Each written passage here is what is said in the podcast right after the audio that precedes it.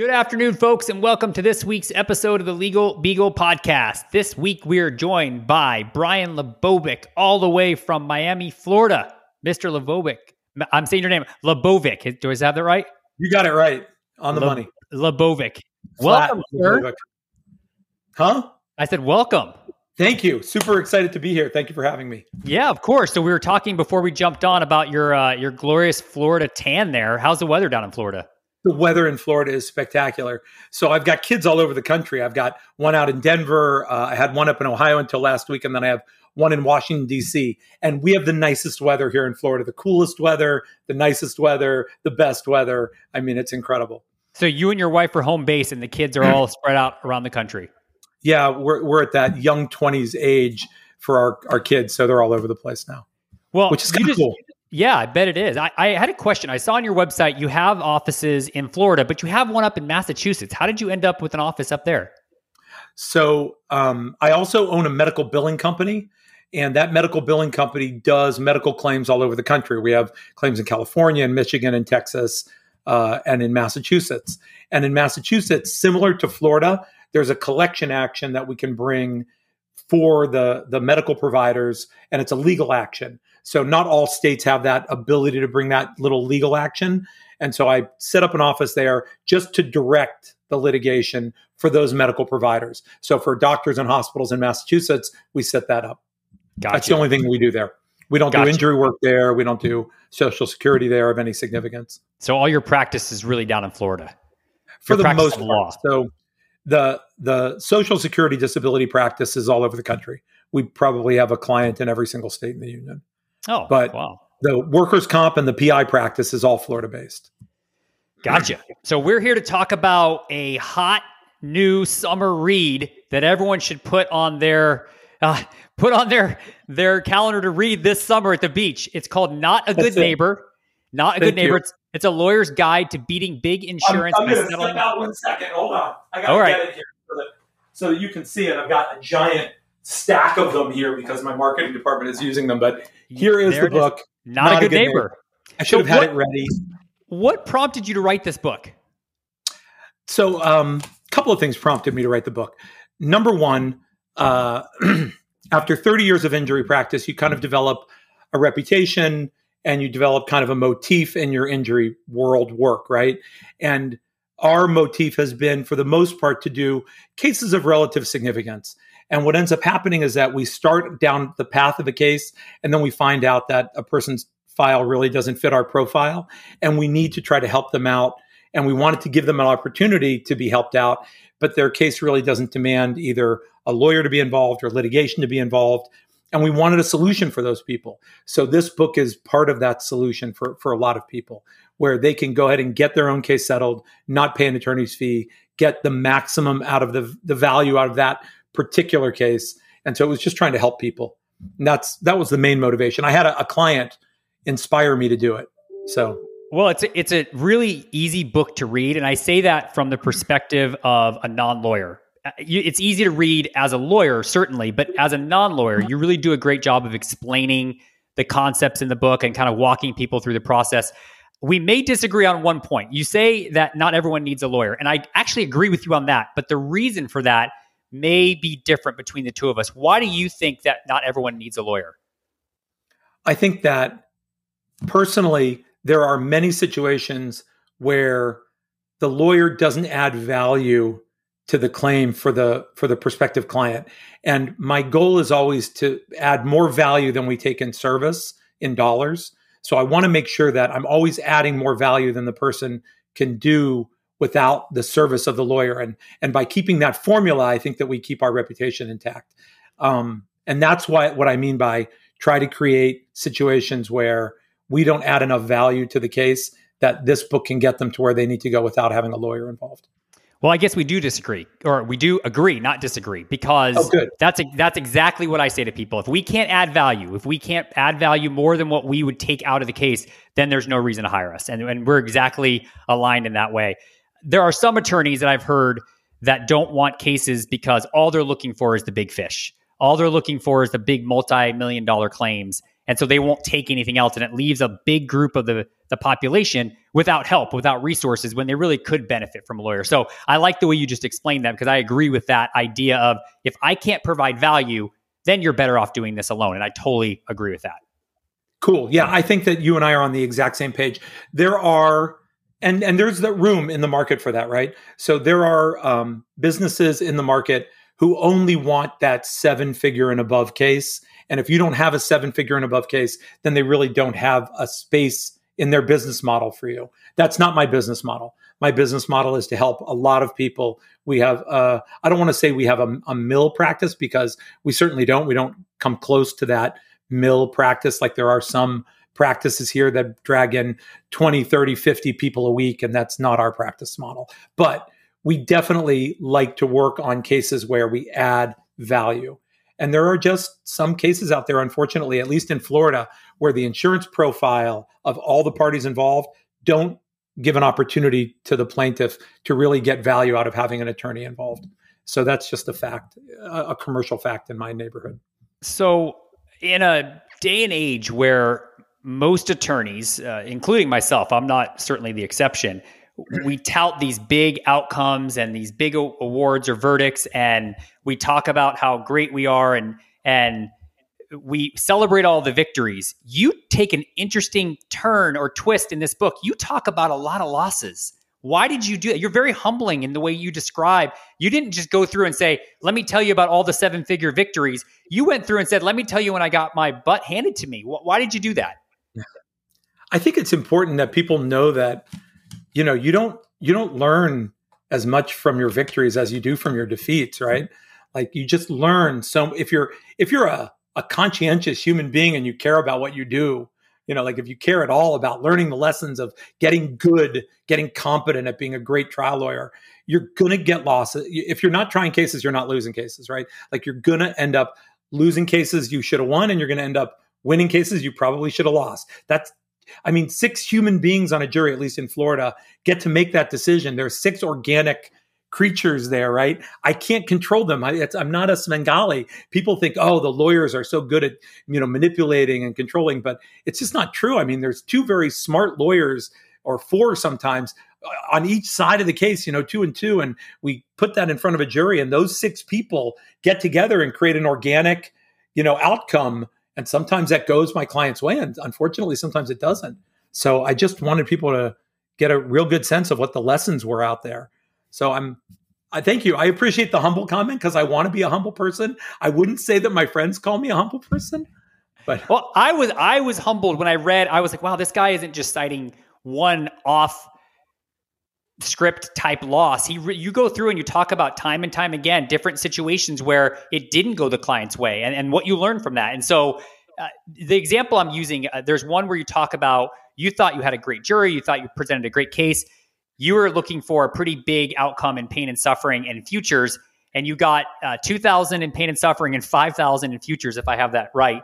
That's exactly right. Yeah, I remember the case very well, unfortunately. How and we got a great a great verdict on future economics. Right. So I ended up having a multi hundred thousand dollar future economic verdict, and the jury just wouldn't buy the the poor woman's pain and suffering.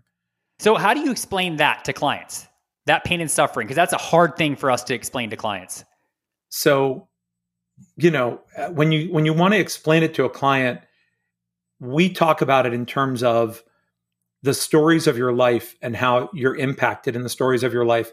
And that's the type of thing that you want to be able to express to a jury, right? Those are the things that resonate when a jury hears that a person could do something or was very committed to doing something previously and now that's been taken away from them and they don't have the ability to do that. A lot of times that's family things, a lot of times that's children related activity. We hear a lot of that especially from, you know, females who have been involved in accidents and get hurt. They really miss their capacity to participate in their children's lives.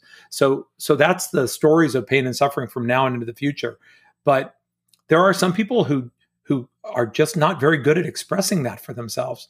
And this particular young lady, although she was definitely hurt and she definitely had a real case and she was going to suffer into the future, she had a really hard time as much as we worked with her on it. When she got on the stand, she froze and we just didn't get a very good feel to the jury of how she was going to suffer into the future and that reflected itself in the verdict unfortunately um, and i remember when it when it occurred i mean i took a break from the the trial and we ended up luckily being able to take an early lunch break. And at the lunch break i tried to coach her and i was like you have got to open up to this jury. They've got to see who you are. And she got a little better and warmer on the stand but it definitely came back and, and hurt us on the verdict unfortunately. We had a, but we a, try to coach our clients. In my firm i don't know about you guys but we built a courtroom. Like we have a literal courtroom. If i could walk the camera into my courtroom you'd be like holy cow that's a palm beach county courtroom it looks identical the the the the, the jury box the witness stand the judges stand the counsel tables the flag, the seal of Florida. It's a literal courtroom. So we train our people and we go and work with our people there. And we want our witnesses as well as our, our clients to feel comfortable when they walk into court and still people freeze. It's hard. Yeah, you talked about that in the book because you had that case where the lady got on the stand and just said everything was her fault when it clearly wasn't and just basically wilted up there on the witness stand. And you said, yeah. uh, you know what, we have a courtroom. We now take people through that so they don't get caught off guard their first time in a courtroom. And I think that's a brilliant idea because I those things happen, right? Those things can really yep. occur, and all of a sudden, chest, testimony changes or people recant what they'd said in a deposition, and you're like, "Well, wait, wait, what's happening right now?" I think. And you just recently went back to trial, right? I did. Yeah, I had two. I had we had one through the American Arbitration Association that was a four day uh, bench trial, and then we had uh, an actual jury trial uh, just last week. And did you come out okay? We won the the bench trial. We lost the the jury trial, and, and that goes back to what you just said, which is juries are unpredictable, and you just don't know. You try to pick the best jury. You you try to put on the best case you can, but at the end of the day, and we told our client this even when they were out deliberating, you just don't know what they're going to decide, and the reason that they're going to decide one way or the other. And it's unfortunate, and it, it you know breaks my heart for the client, and and certainly you know we felt the effect of that as well but this is what we do for a living. And so I can absorb mm-hmm. that a little bit differently than someone that that one case they have, maybe the only case they ever have in their lifetime. And and that's, that's what's right. that's what's hard for me. On the on the American arbitration case, the judge gave us no futures on that case. The defense did a pretty decent job of making our client look like a, a faker and a fraud. And the reality is he's not. And funny enough, the case is over and he just sent. Uh, he can't travel. He's he's really disabled now, and he can't travel. And they made it seem like all of this is one big show. He just sent me a, a text message uh, saying his family went out to LA for their son's graduation from USC. He couldn't go. He, you know, he's back oh, home oh, in, in, Brooklyn by himself, and that's the reality, right? That's the reality of what we do. It's like I know, and I'm like, man, if I could have just, the judge could have just heard that and understood. This guy wasn't faking. He's not like on a plane out to the West Coast. He's really suffering from his injuries, and you know, it's unfortunate that you don't get you don't get to have the trier of fact see everything that you really get to see in the the working up of the case, and that's that's disappointing True. sometimes. So, um, yeah, you know, I appreciate that. I appreciate that. So, um, you have some you have some funny stories in your book. I got to ask about Ed the elephant. I, I read that and I highlighted it about the client who ran away to the circus. Is this a real story, Brian? That's a real story. That's a real story. I mean, yeah, that was one of the the heartbreak stories. Uh, there are there are these these moments that you go through as a young trial lawyer, right? You take on these people's lives, right? And I would take on these people's lives, and I and I would take them on in a way that I truly lived them, and I and I, you know, like it, it became my problem, my life, you know, and uh, and when when that person came to me days before trial and said, You got to settle the case. I'm running away. I'm going to join the circus. That was one of those scars that taught me you have to separate yourself from your client. Like, you can just like that was such a deep cut scar because I was so invested in this person's life. And for her to just be like, I'm going to join the circus. Wow. That was I'm crazy. Not, I'm not laughing at you, Brian, but the absurdity, when I read it, I did laugh. I was like, the absurdity of that happening. I cannot believe that's a real story. It's a true story. It's a true story. I've got, I've got so many, I'm sure you do too, but after 30 years of practicing law, I've got so many client stories and then so many employee stories. I've got employee stories that would, if, if you had more hair than me, you'd pull it out. Because I mean, I have got crazy more. employee stories.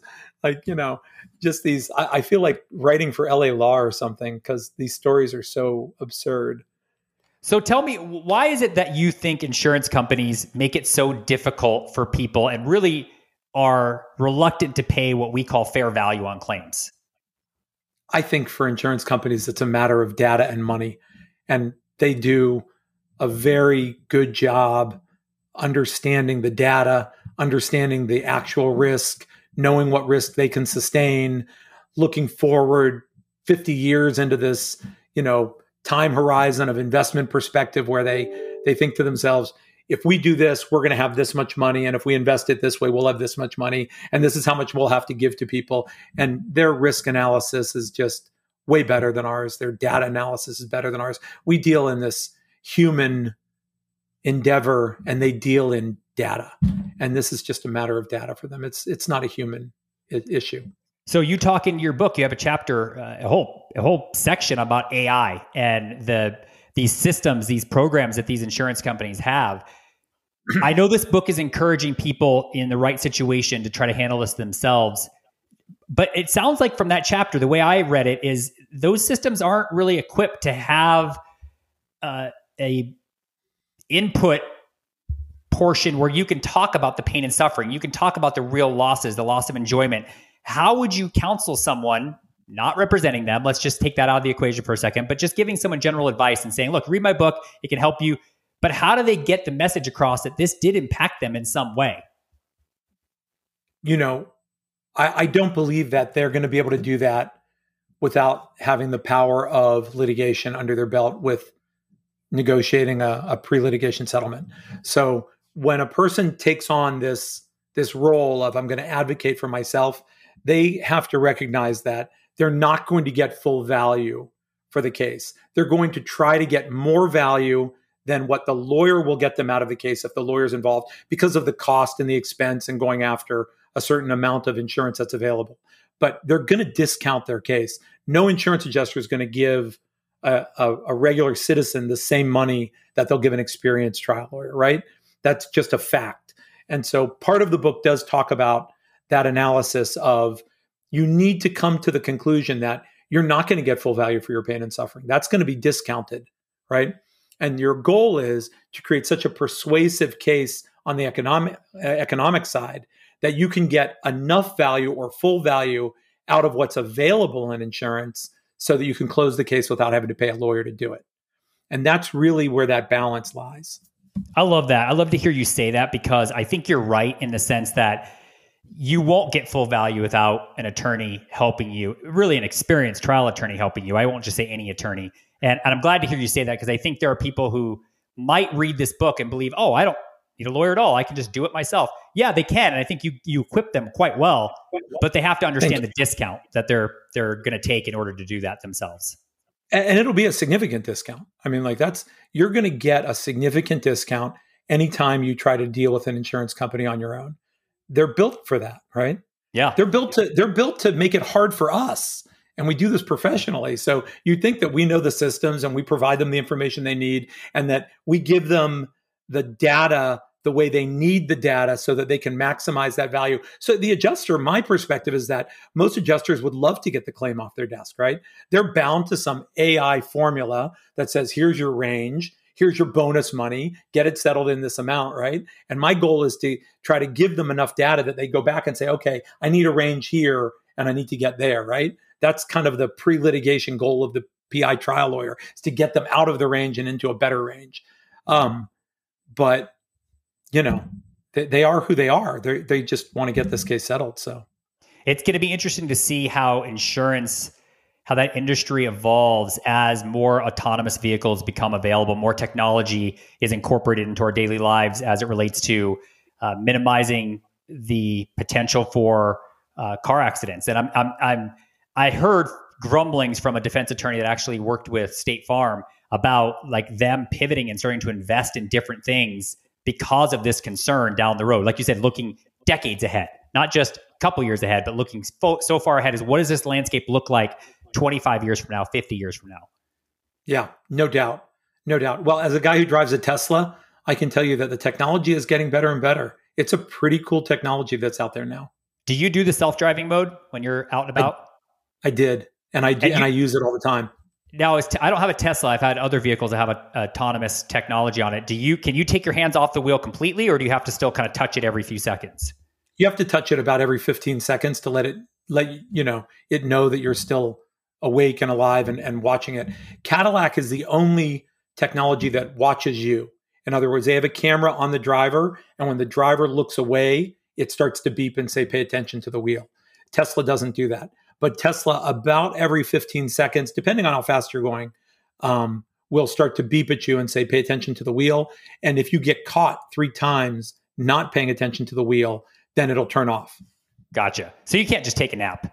You can't just no. uh, fall asleep. You can't crawl the back seat. You can't undo your seatbelt. There's a lot of things you can't do. But what you can do is you can set it on cruise control. You can set it on autonomous mode.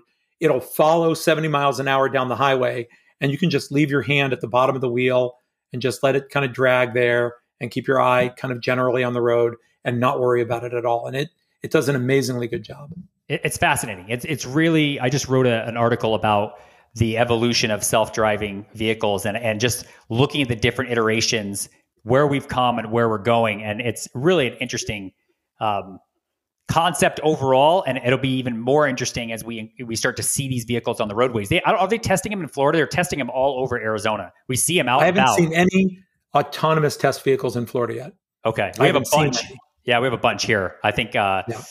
I'm trying to think of who's who what companies have them out here. There's a few and they they're all over and there's constantly mapping and driving and there's always always a driver behind the wheel, but it, it's I mean they're supposed to be fully functional. They can change lane, stop, brake, turn into shopping plazas, everything. It's pretty They're pretty very wild. slow though.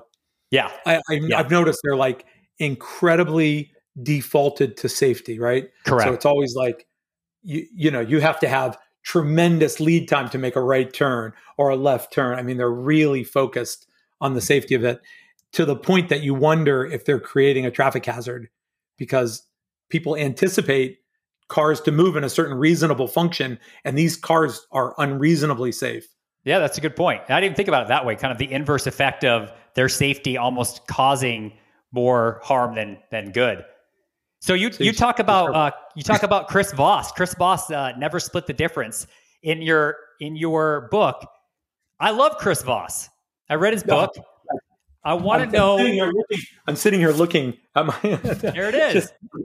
So I'm, I'm, a total book freak. Let me tell you, dude. I've got if you could see it, I've got a whole list of my books here of like all the people that I love in my in my my library of good advisors. So Chris tell me, who, tell me who they are. That's that was gonna be my question. Who who are your other ones? What are your must reads? Okay, so um, the book that this camera is on right now for anybody who owns a business uh, Patrick Lencioni, The Advantage. So Patrick Lencioni wrote The Five Dysfunctions of Team, The Advantage, and Ideal Team Player, which I'm going to show you this.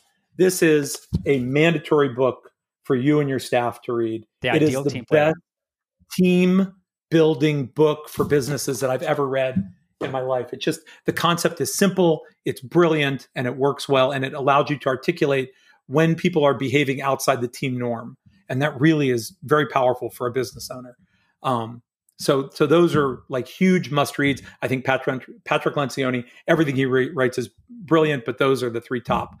Um, Chris Voss, never split the difference is is brilliant. Um, anything Cameron Herold reads, you know, writes. He's a, a management guy. He wrote Vivid Vision, um, Double Double, some other really great books on business.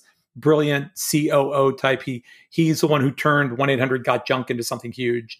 Um, so he's a, another brilliant person. Anything from Verne Harnish. I don't know if you've heard of Scaling Up, Mm-mm, but Scaling no. Up, Verne Harnish is ridiculously bright and, and amazing. Um, Robert Cialdini, who's an advertising executive, um, and his book is is uh, there's a new book that I read called Different by Young Moon Young Moon Me, I think, um, a professor at Harvard uh, brilliant book on how to advertise your firm so that you can give a difference between yourself and every other product on the shelf. You know, like at this point, being a PI lawyer is like being a box of cereal. You can be you know, like Kellogg, you can be Post, you can be Raisin Bran, you can be like there's a gazillion flavors and we all taste the same, right? So she's she talks about how important it is to separate yourself and be different and have a voice. So so you give really- it you that segues nicely into my next question. You give an interesting I've never considered this before. I actually think it's actually a, a fantastic suggestion. You talk about how people should find a lawyer. And, and can you walk me through I, I, I know what I can explain it through the book. I read read the book, but I want you to explain it like why you think people should go out of state to find a lawyer. So, you know, if not out of state, at least out of county. You know, I, I, think that going out of state is probably a lot to ask a lot of people. But what ends up happening is that if you if you look in your main area, you're going to end up finding a lot of people who just refer to the same kind of group of people where when you look outside of your area you get people who look into your market and say who can really do the job that this person needs done so when somebody calls me and they ask me for a referral it's just the inverse of what i do for people right? So when somebody calls and says hey i need a i need a lawyer in new york like today i, I had a med mal lawyer that i needed to find in new york city. And uh, and they asked me and so i dug in like what type of med mal lawyer and why do you need it and what's the situation?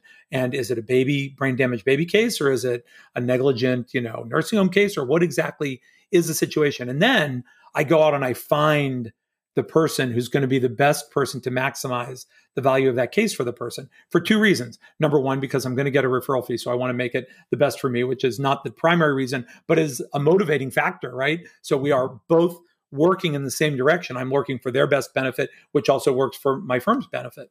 And so I want to find the best person who can maximize the value for the client. And I think that's why you look outside of your area, because when you look inside your area and you just look at TV or you look at the people who kind of inter refer to each other, you don't really get a fair evaluation of your market.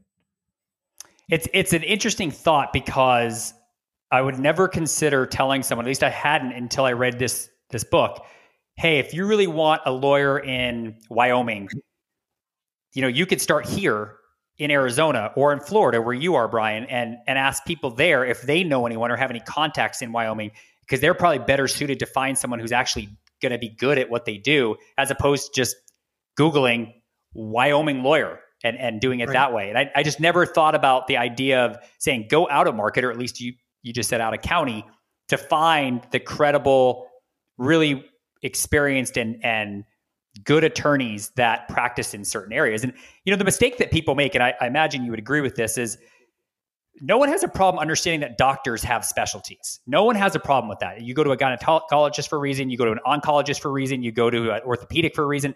No one has a problem with that. With attorneys, apparently, according to my friends and family, I do everything, even though I only do personal injury. I do everything. if they need a will, if they need um, a contract matter, you know, handled, if they need, and I'm like that. There are there are attorneys that do very specific things, and for a reason, because as you can appreciate in personal injury, it is a big area of practice. I mean, there are people in personal injury who just practice in medical malpractice, as you just said. That's all Absolutely. they do. And so and that's all they should do. That's all they should do. Exactly. And so I think that the mistake people make is I just need a lawyer. And, and that's that could be devastating to their case. They really need someone who understands the complex problem that they're in and it can help them navigate the murky waters that lie ahead.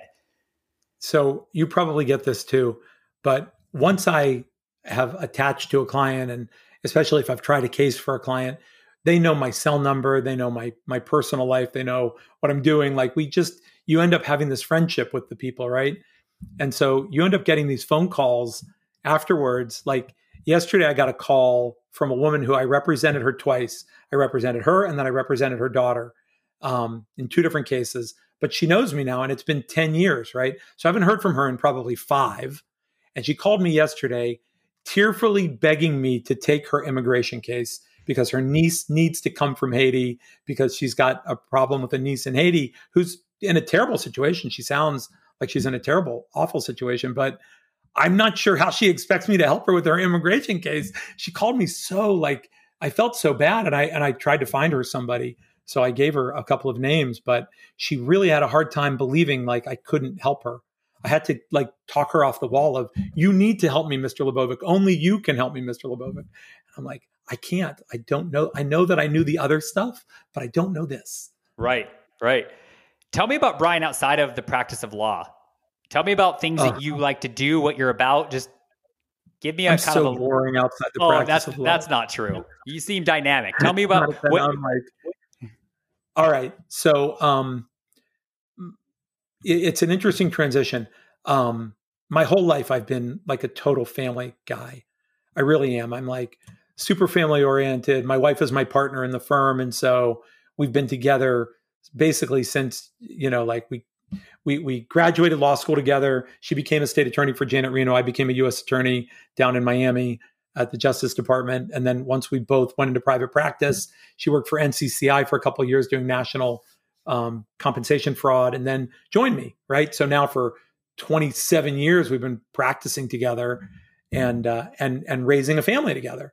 And now our kids are older, and I'm trying to find out who Brian LaBovick is again. Right because all of a sudden I've got like time for Brian LaBovick again. So Brian LaBovick likes to do a lot of boating. I mean, I have I have a couple of boats, uh, not big boats, but two small boats. I I love the water. I like uh, spearfishing a lot. So I don't just love fishing as much as I like spearfishing. I like active kind of movement things. Um, and is I spear, and I love the water. Is spearfishing where you're on the boat and you literally have a spear and you you like chuck it through a fish is that what no. it is? I don't. I don't. I'm in Arizona. I don't have a. I don't have spearfishing yeah, here. That's so funny. So um, there's there's spearfishing with a gun in the water. You basically have a spear gun and you hunt larger fish with a spear gun, or you can hunt smaller reef fish like hogfish and snappers and groupers and things like that off the reefs. And that's with usually a pole spear, which is predominantly what I do. And almost always when we do that, we're free diving. So we're not using tanks when we do that. Now, a lot of my friends do use tanks, and a lot of my friends use guns. And they go out and they go for very large fish. They go for large pelagics. They do a lot of big, scary stuff. I've got a friend of mine who loves picking fish off the back of sharks. So, like, he's willing to be a little crazy. That's not my MO. My MO is to go out and get dinner and enjoy that and hunt for my dinner. And I get a great sense of satisfaction doing that. When you, so that's kind of like my fun thing when you spearfish like that and you free dive, eh, when you hit a fish, do you does the fish sink? Like, do you have to dive down and grab it, or does it? Usually, it tries to swim away. You'd be surprised how strong a small fish is. So you hit a fish and it doesn't just die; it swims and it takes off, or it dives into a hole, or it tries to escape you. Now, every once in a while, you get lucky and you go right through it, and you know it'll float to your bag. But a lot of times, you get halfway through that fish and he's pulling you especially a grouper. Like if you get a decent sized grouper on a pole spear, you're going for a ride. And, so, and it, you have a line on your spear, right? Is that how you kind of stay with the fish? Depends on the depends on the the pole spear. Some do, some don't. Depends on if you're hunting with a Hawaiian sling. There's a lot of different ways that you can do it. So the Hawaiian sling is like um, it's a it's a it's a wooden um, it's a wooden um, handle and a hole goes through it and the spear goes through it and it has a rubber band on the handle, and you pull it back and you shoot it like an arrow, like a bow and arrow in the water. Now, are you shooting it? You're not. You're not underwater when you're shooting it, right? You're shooting above the surface, no, or you under? No, no, no. You're underwater. You're underwater. You're underwater, swimming under the water. Yeah, you're you're diving with flippers, and then under the water with a weight belt on, trying to get down 20, 30 feet, and hold your breath, and it's kind of cool. Wow, that's fascinating. Yeah. And it's fun. Did any of the kids pick up on this? Like, are the kids able all to go kids? They can all, all my kids it? will do this. Yeah. Any of my kids can do this. Yeah. Wow. They all grew up in the water. My kids know the water better than me. My kids drive the boat better than me. Yeah, they're all totally fluent in water sports. So I'm going to let you gloat as a as a dad now that your kids are adults. What what prompted them to all go elsewhere and either go elsewhere for school or go elsewhere for work? Why why did they all spread out about the country? Um so my daughter is uh, my first and she went away to college. And when she graduated college, she became very, very politically active. So I'm I'm proud of her because she is so incredibly politically active and so out there. And she's been all over the country following her dream, um, being a part of politics. So now she's in Washington D.C. and she's uh, in third round interviews for a job in the administration Um, one of the jobs is in the White House, another job is in Health and Human Services. So that's kind of her gig, and she's in DC. So I'm proud of her for that. My other son, uh, my middle son, uh, who's my oldest son, graduated uh, last year, and he and a bunch of buddies decided to go out to Denver. And he had a remote job out of Cincinnati, so he could go anywhere he wanted and work. And so he worked Eastern hours out in Denver. So he was working like seven to three and was on the mountain by four every day, you know, during ski season. So he oh, was living the life of Riley. Like he's he and three three other buddies lived in a, a great house in Denver, and they're just having super amount of fun. Um, and then my youngest is in college, so okay. he's in Ohio at Miami of Ohio. Um, he started in a walk-on position on the football team, and then decided to play fraternity instead of play football. So he's wow. having fun. How great is that? How it's fun! Great. You got to feel How proud. You? you have kids?